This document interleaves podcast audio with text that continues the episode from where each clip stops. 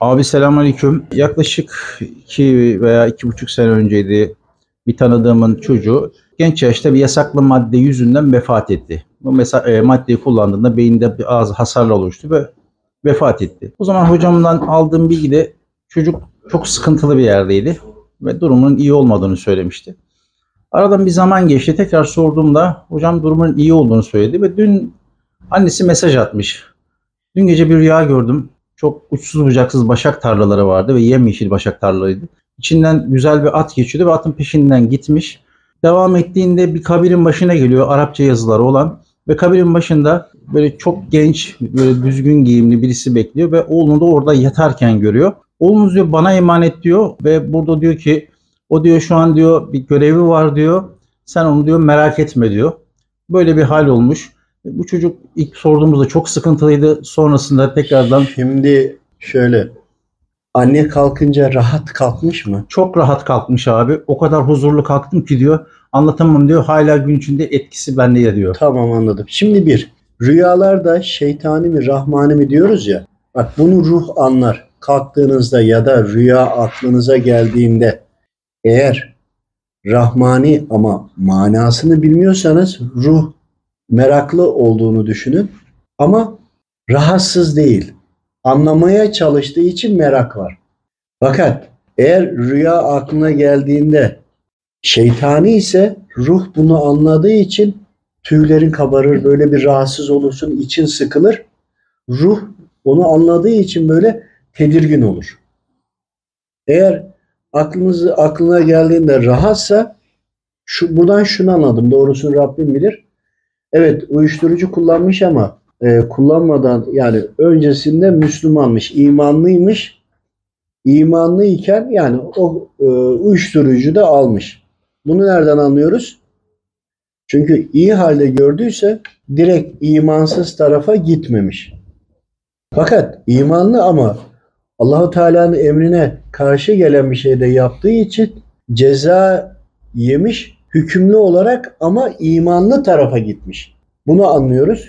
Annenin görmüş olması orada buğdaylar, atla ilgili olan da anne çok gayret etmiş, çok dua etmiş. O buğday tarlaları hep verilen sadakalar yani vermiş anne verdiği yerlerden biten buğdaylar orada ona rızık olmuş muhtemeldir. Doğrusunu Rabbim bilir. Onun sıkıntılarına da kefaret olmuş. Yani yaşarken burada nasıl sadaka ömrü uzatıyorsa, musibet sıkıntıları e, yakıyorsa Rabbimin izniyle tabii ki kaza belaya Rabbimin izniyle vesile sebep engel oluyorsa aynı şekilde buradaki kişi kabir hayatındaki kişi içinde yaptığında yine buradan onun hesabına EFT oluyor. Havale oluyor. Bunu anlıyoruz. Canı gönülden tarlalar dedin değil mi? O zaman demek ki sürekli sürekli sürekli hep yaptı. Yani hem sadakalar hem attan da onun muradı, isteği evladının kurtulmasıysa eğer ki onu da orada algılamış. Yani burada yapan yani kabir hayatındakinde yapacak bir şey yok.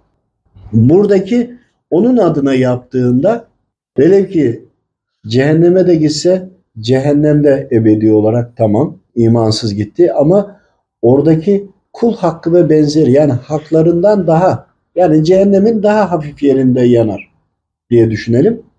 Fakat imanlı tarafa gitti ama uyuşturucudan gitti.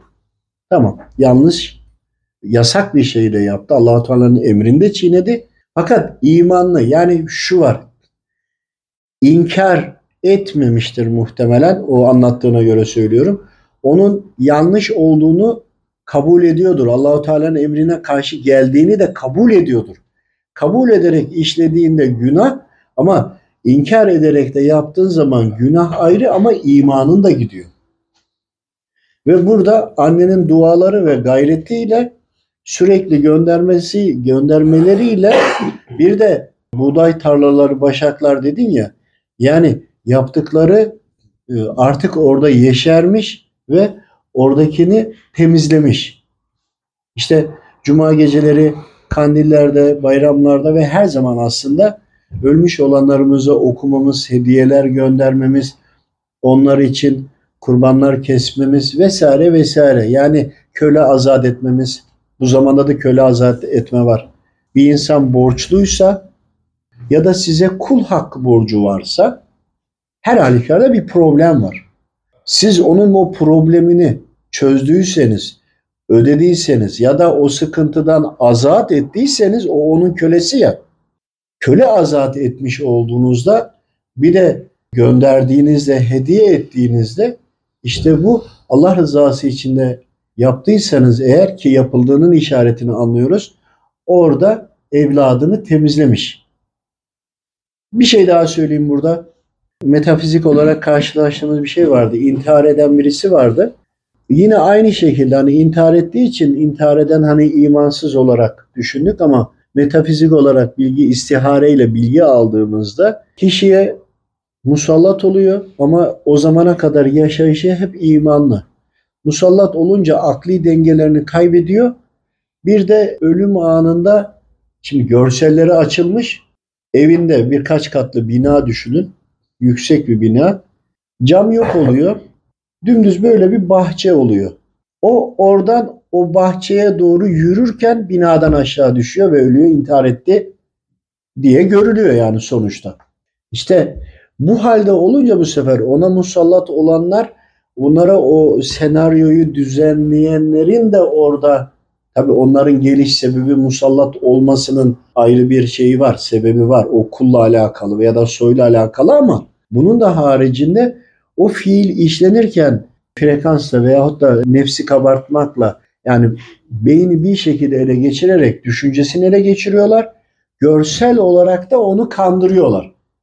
Burada o halden dolayı da ceza indirimi aldığı ve hani direkt bilerek değil de yine yapmış ama bilmeyerek tam sonucunu hesaplayamayarak yani tam akıl bali değil modunda olduğu için buna bu senaryoyu hazırlayanların da sorguya çekileceğini de söyleyerek e, hocamla bir istişarem olmuştu. Hatta o kişinin evladı da rahatsızdı. Ona onunla ilgili istihare yaparken bu bilgiyi almıştık. Hani kişi rahmetli olmuş olsa bile bizim o yakınlarımıza ne gönderdiğimiz, onun bizden ne beklediğini de unutmamamız gerekiyor. Yani ölmüş olan yakınlarımızın ya da değil ama ümmeti Muhammed onlarla da sanki bir sorumluluğumuz var gibi geliyor bana. Evet zorunlu olmayabiliriz ama eğer biz iyi amel üzere olursak bize de mutlaka yapan ve gönderenler olur. Hani sen burada tarlayı ektin, tarla bak orada bitti. Sen yaptığında, sen öldüğünde sana da gönderen olur. Yani ettiğimizi bulacağız. İyi şeyler edelim, iyi şeyler yapalım, iyi ameller yapalım.